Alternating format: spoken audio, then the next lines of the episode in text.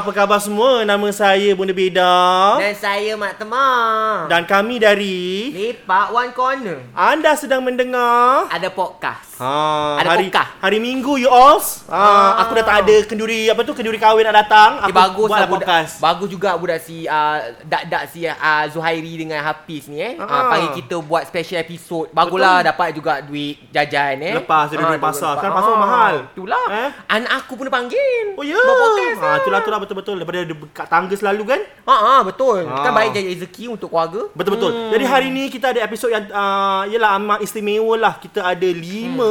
Apa tu ejen hartanah. Ha, ejen hartanah yang ber- berpengalaman tu daripada Pronet apa Pronet. Potnet, potnet lah Pronet. apalah. ah. Apalah nama dia Pronet lah. Hmm. Nama dia orang Simplify. Ah, dia orang ada tagline tau. Simplify kan ada. Ah, gitu. Nak kena manja. Itu dia cakap. Kau cuba, Temah. Kau kau manja-manja sampai sengit suami kau. Yes. Eh? Ha, telantar kat katil. Ah, kau cuba cakap.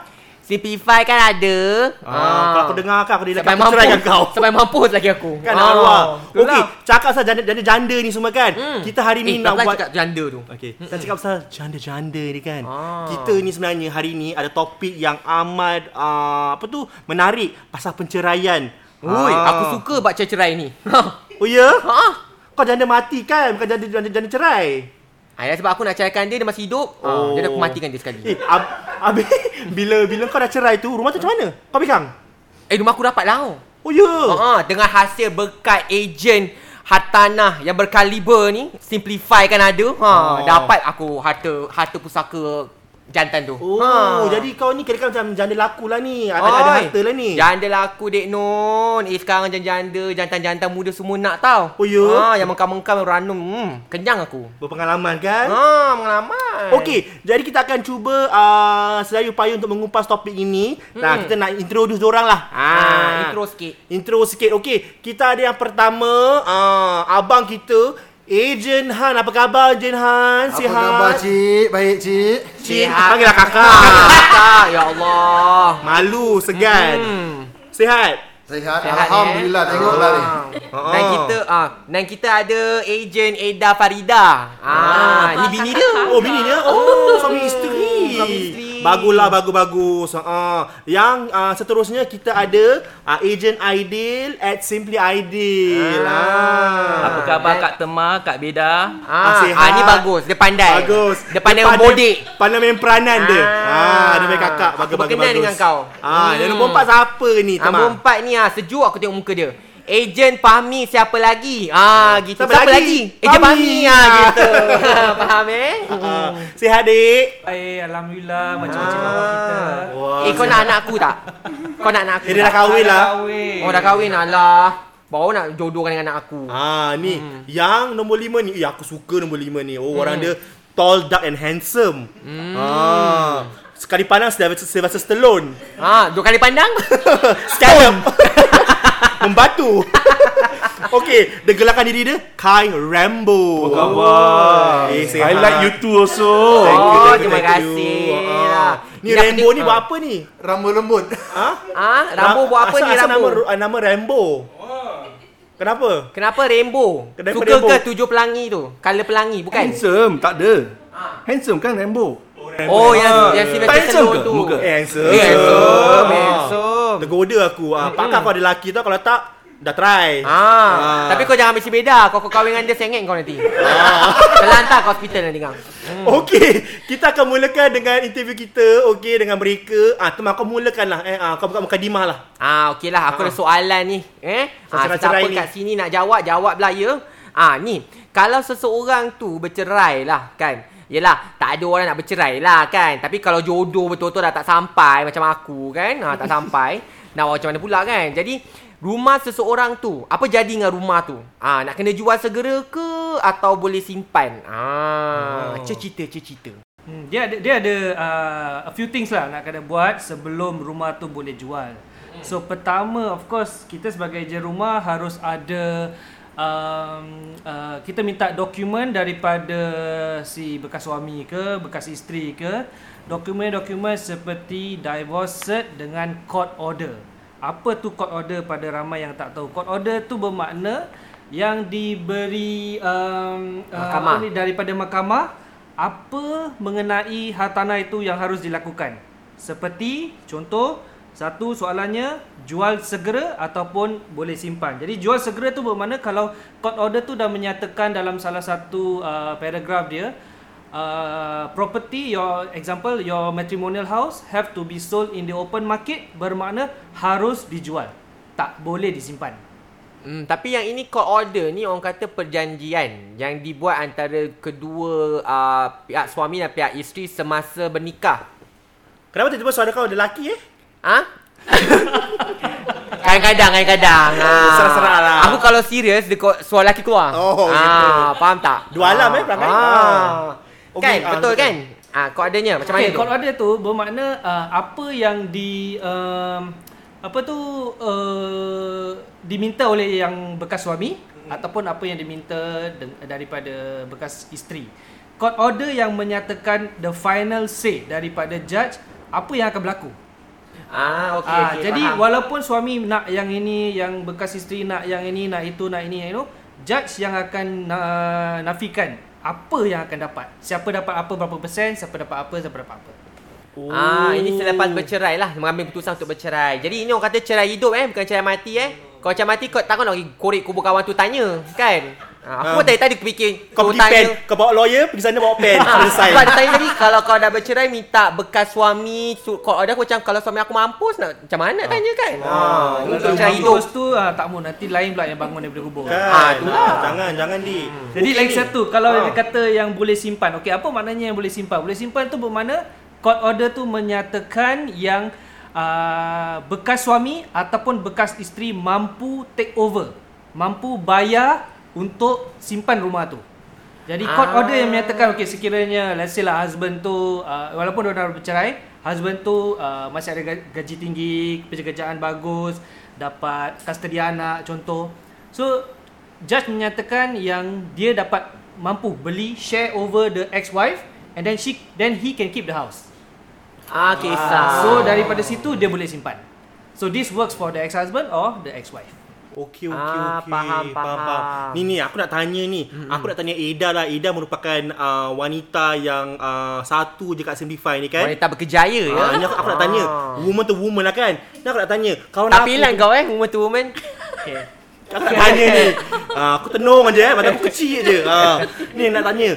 Okey, in the in- instance eh pasal anak apa tu kawan aku anak dia dah bercerai kesian. Kan dia dah bercerai dengan lelaki bini dah cerai lah kan. Kau order semua dah suruh jual rumah. Jadi sekarang dia tak ada rumah. Ha, macam mana tu? Eh, Macam mana? Ah, pasal dia bawa anak-anak kan. Anak sesenar tu eh Ha? Anak sesenar Oh, baru Kesian. baru 2 bulan kahwin dah cerai. Ah tu lah tapi Ah. dia punya kahwin dia maju besar-besar kau. Oh, Ah, Bazir je dia. Kan? Ah. Ni ni aku nak tak. Okay, dah, dah, dah. Jangan mengumpat. Ah, Bagus. okey, okey. Ah, macam mana tu? Macam mana? Macam mana?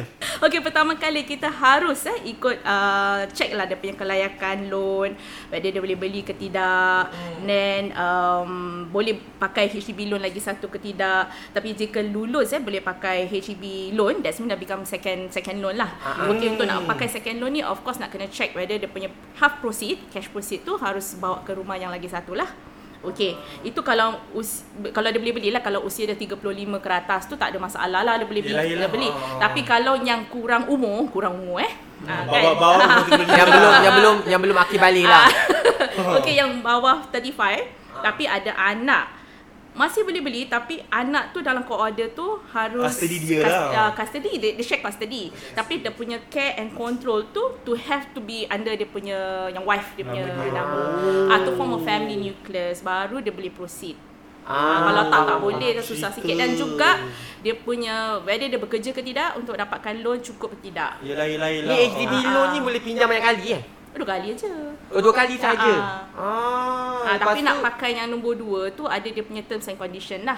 Ah, ah, Ah, ah. jadi rumah untung yang pertama tu whatever you Tapi kalau bank loan banyak kali pun tak apa. Ah, kali pun tak kan? apalah. Ah, Asalkan mampu. kisah. Kalau mampu lah yang, Ah, ah. yang soalan sekarang ni kalau mampu. Kalau tak mampu, ya? Kalau pasal mampu. bank loan nak kena keluarkan 5% cash. Ah. Ah, on top of bar, uh, Yelah, loan dia akan kasih 75% aja. Ah betul betul Ah. betul. Ah ni nanti kau tanyalah si Sana tu anak dia tu mampu ke tak. Oh, yelah, yelah, yelah. Faham, faham. Kalau tak kau kau suruh je si Eda ni anu. Eh? Ah nanti Eh, kau nanti aku recommend anak senang kat kau eh. Tapi no problem. anak senang dia dah habis. dah habis Eda belum? Kalau belum habis Ida tak boleh jumpa Ida. Ah. Kalau semua lain eh. okey. Soalan ketiga. Okey. Soalan ketiga. Ni kawan aku lagi satu. Aku banyak kawan tau. Masalah Oi, rumah je. kawan-kawan. Ah. Dia kata dia perlu jual rumah sebab dah cerai kan. Ha, ha. Cuma satu problem ni, suami dia kat dalam. Oh ya. Ah, dalam dalam kapal besi. Kapal besi. Oh. Ah, dia tengah belayar sekarang. Oh. Ah. Lanjut kuning eh? Ha macam kuning. Jadi dia kalau nak balik tu memang susah lah sikit kan sebab Ha. dia bertahun kena hukuman tu. Ha. Jadi nak tanya ni, asal aku tengok tau, tak dapat nasihat betul-betul, khusus-khusus lah. Tanya sana, tanya sini, tak ada orang bagi jawapan. Ah macam mana nak bantu dia ni? Ha. Ha. Siapa-siapa boleh tal- boleh tolong tak? Idil, idil, idil, idil, idil. Ah, idil. Ideal eh? Ha ah. Eh, saya perhatikan eh, kawan kakak berdua ni semuanya cerai. Tak ada yang kawan tak cerai ke? Tu dah. Aku rasa salah mak anda, adik. Ah. Dah dah kena cari Fatimah Musin aku rasa. Tak ada lagi pun memang kita suka berkawan yang yang selalu cerai. Ha sebab Bebas, bebas. Memang moto hidup kita macam tu. Ha, banyak gosip lah. Ah. Oh, so consider kawan kakak ni dah cerai lah. Ah, dah, dah cerai. then Sebab suami dia kat suami dalam. dia masuk jail lah. Oh. Kawan kakak tu memang tak guna punya orang. Kalau dia pulang, minta cerai dengan lelaki dia. Kemudian oh. kahwin sama saya. InsyaAllah selamat. Nak juga Tak dia juga. juga. Ah. Ni aku nak tanya kau dah kahwin ke belum, Dil? Dil, Oh, kau dah kahwin ke belum? Apa dia? Kau dah kahwin ke belum? Oh, itu soalan sophisticated juga. Sophisticated. Ah. Okey, untuk jawapan uh, seterusnya, okey, kita saya akan nasihatkan eh pelanggan yang uh, ada situasi seperti begini untuk mendapatkan perkhidmatan peguam. Okey, apabila uh, kita mengalami penceraian dan uh, salah satu daripada pasangan kami eh pasangan yang pencerai itu di dalam penjara sebagainya, okey, ambil perkhidmatan peguam dan peguam akan membuat apa yang perlu untuk senangkan uh, kes-kes tersebut. So peguam sendiri yang akan ke uh, berjumpa dengan Kat jail tu ah, lah. dekat dekat jail tu so call dekat jail tu uh, kalau perlukan tanda tangan, kalau perlukan apa-apa signature daripada sang suami, apa-apa peguam akan membuat segalanya. Dan Ah. itu akan menyenangkan lagi proses untuk anda uh, bercerai dan meneruskan penjualan rumah dan sebagainya. Oh, okey Ah, okey okey lah baguslah dah ada peguam untuk tolong. Ah, Tapi jangan jumpa peguam Sulaiman Akelaken, tu dah lain. Oh, tu lain eh. Ha, tu bukan peguam tu pelakon. Ah, tu Ah, jangan eh. Jangan. Bukan jual rumah nanti. Mm-mm. Ni aku nak tanya ni, pasal cerai-cerai ni kan. Okey, ada orang cerai laki kat dalam jail, tak apa, tu tak apa ya kat dalam jail. Ni sekarang aku nak tanya ni, kalau sekiranya eh macam orang ni kan, orang nak jual rumah lepas perceraian, tapi salah satu tak kisahlah laki ke bini ke, kadang-kadang dua-dua boleh pecah celaka kan. Ha, matikan dirilah, tak nak bekerja sama, ah, gaduh, ah, hempas-hempas barang, ah, macam tu macam yalah macam tak nak cooperate lagi tu. Ah, macam mana ni ha? Macam mana? Gaduh buruk eh. Ah, buruk. Eh? Okey okey okey. Sebenarnya relax. eh uh, apa Mak Temah dengan ni, Mak Beda. Uh, pertama sekali, pencaraian tu adalah perkara yang biasa sebenarnya kan kita lalui harian. Ada yang baik, ada yang buruk, ada yang tak boleh apa bertemu muka dan sebagainya. Hmm. Kadang-kadang tak tak tak apa tu tak tegur siapa pun. Yalah. Hmm. Yang ada MIA saya pernah handle. Ah. Ha. Ha. Betul. betul. Ah, macam mana tu? Okay, so basically seperti macam mana Fahmi dengan Aidil dah nyatakan tadi, kita ikut pada peraturan yang telah diusus oleh Mahkamah Syariah. Alright, kalau dikatakan untuk dijual kepada open market dan kita ikut arahannya dahulu. Tetapi kalau misalan kata salah satu di antara mereka tak bekerja sama. Ah, di sinilah kita tengok selalunya ada lagi satu clause kat bawahnya menyatakan kat dalam court order tu kalau di antara satu tak bekerja sama, mahkamah boleh mengambil tindakan untuk bypass orang yang tak bekerja sama. Tetapi langkahnya macam Aidil kata, kita harus lalui dengan peguam dahulu.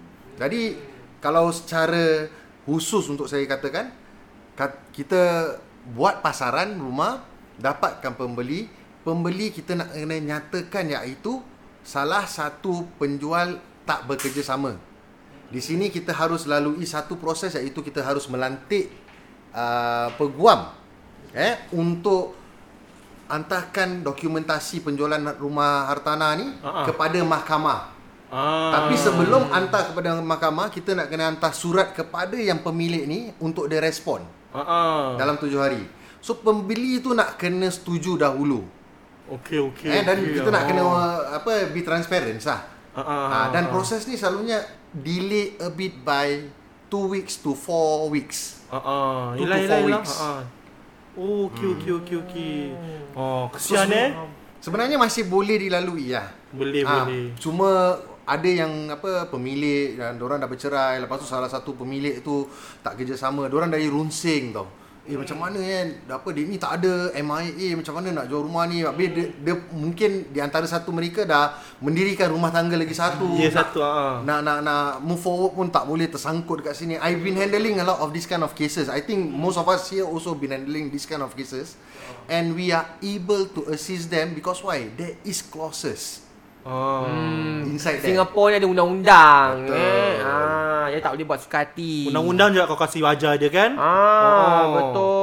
Jadi kalau kepada siapa yang mengalami masalah yang rumit macam ni, Ah, ah, ah. jangan takut. Simplify kan ada. Ah, Ah. gunakan kalau, khidmat kalau kau nak kalau kau nak suruh dia tunduk kat kau, kau boleh jumpa temah. Ah, Ah. kau kasih dia nasi. Confirm. Ada merangkak balik. Ah, okey. Tapi, tapi kau kena kerja lah kau, kau yang kena kangkang bukan aku Kalau aku kangkang lain cerita dah Dia pergi kat kau. Ah, dah aku. lain cerita, dik. Ah. Ada dia suruh aku Ada time tu lah Dia suruh Ah. aku buat nasi kangkang Dia kata Ahmad tu makan kangkang Aku cakap ha? Tu kan laki kau bodoh Ah. ah. Ada aku kangkang kan Aku dah lah lutut sakit nak kangkang-kangkang kan ni Maka apa tu tahu dah, dik. Ah, tu lah Okey, terusnya. Okey, seterusnya eh. Ni soalan ni. Kalau baru duduk rumah BTO flat, lepas tu Ah. cerai. Ha. Oh. Macam mana? Cana, cana tu. Ah, Nak Cana. kena tunggu MOP 5 tahun baru jual ke macam mana? Tak terjejas ke? Macam mana eh? Ha. Oh. Dah tak ada jodoh kan? Oh. Ah. Ah.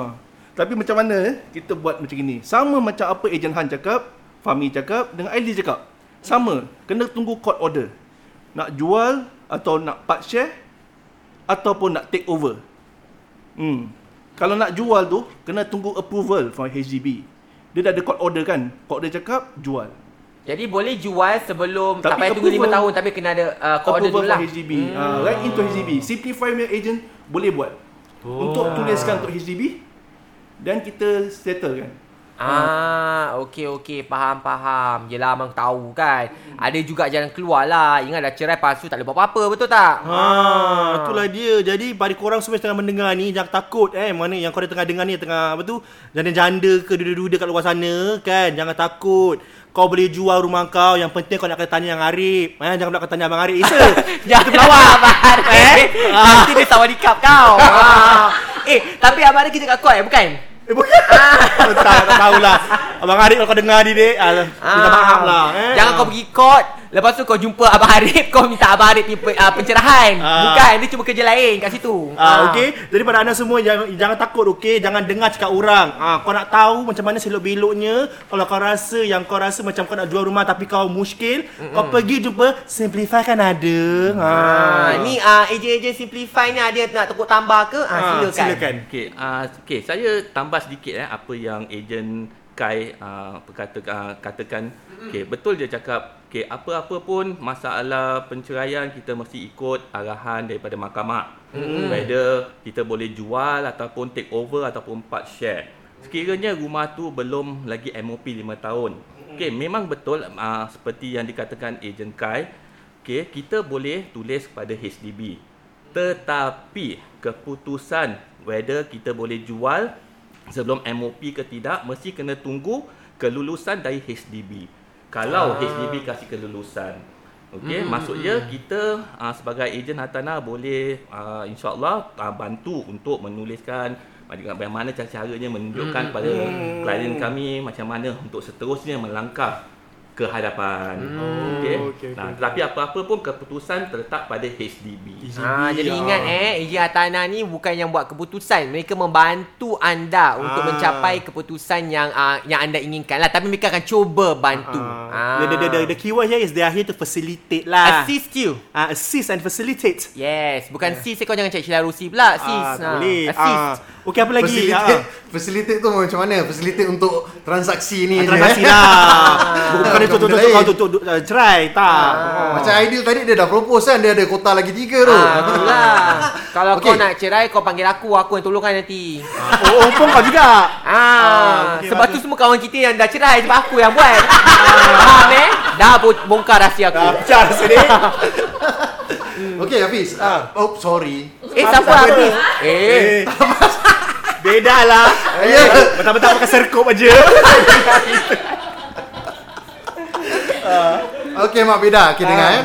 Uh, sebenarnya dalam perceraian ni kalau kita li- lihatkan apa yang mantan isteri ataupun mantan suami eh bila diorang lalui penceraian saja selalunya diorang punya apa minda kusut tau. Kusut masai diorang tak boleh fikir. Because perpisahan yang tak disangkakan pasal diorang selalu kan membina, membina rumah tangga selalunya kalau boleh nak sampai ke akhir hayat. Dan tiba-tiba Til jannah lah hashtag til jannah. ke jannah ke jannah Ke jannah. Alright. so tiba-tiba mungkin tak sampai jodohnya berpisah di situ eh saya dapat lihat kan ramai di antara mereka selalunya bila diorang masuk dalam situasi macam ini diorang terus runsing Sampai langkah yang kehadapan tu apa nak dilakukan pun diorang tak boleh lakukan. Diorang tak dapat lihatkan. Yang ada sampai apa tak boleh fokus kerja. Ah, sini, yelah. Ah, tu yang saya nasihatkan kalau boleh fokus dengan apa yang harus dilakukan hari ini, teruskan dengan kerjaya mereka. Pasal apa? Dengan kerjaya itulah yang boleh membantu mereka untuk kehadapan. Hmm. Eh, betul, betul, pasal betul. Tanpa income, tanpa you know uh, feasible uh, loan and etc. They cannot move forward. Ah. Selalunya diorang sangkut. Lepas tu nanti diorang fikir, eh kalau dah jual rumah macam mana ni? Lepas tu anak-anak nak tinggal mana? Diorang nak tinggal mana?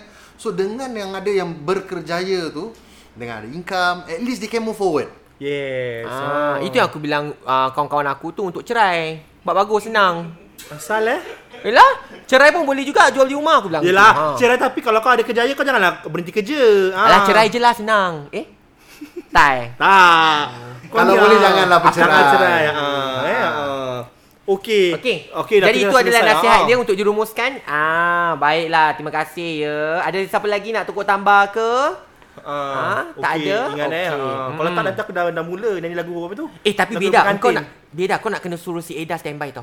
Yes. Ah sebab Eda kau kau tahu laki dia sengit tengah dia tengah terlantar kat katil. Anytime Oh, ya ke? can go ready. Oh ya. Ah, Nanti kalau ah, kawan ni dia punya sayang kat suami dia, dia kasih makan macam-macam sampai kena nyamah kawan tu.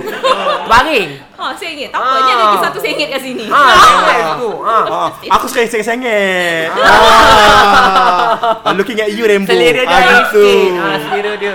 Okey lah pada anda semua sedang mendengar eh mungkin korang ingin dapatkan khidmat daripada Simplify ah jangan lupa anda boleh lungsuri ah, the laman ah, web ah boleh pergi Facebook eh Simplify SG Property ataupun di IG IG. Ah, IG, Dah, IG Indonesia eh. pula. Ah. Simplify kan ada ataupun mereka okey boleh hubungi uh, talian ini 92367559. Ah, aku aku repeat eh. Ah, repeat. 92367559. Jangan takut. Kesemua maklumat ni kita akan apa tu uh, uh, apa tu letaklah dekat kita punya description ni ha. Ah, eh? so si budak adat-adat api dengan ah, Zuhairi tulis lah. Ah, ya, terima kasih ni semua lima-lima terima kasih eh. Ah, terima kasih kerana beri pencerahan. Ah, kita doakan yang terbaik lah eh. Tapi yelah uh, apa tu ajal eh uh, perceraian ni semua di tangan Tuhan. Kita tak kita tak tahu kan. Oh. Hmm, tapi jangan takut eh Kalau jodoh tak ada Kita jangan runsing Sebab Simplify kan ada.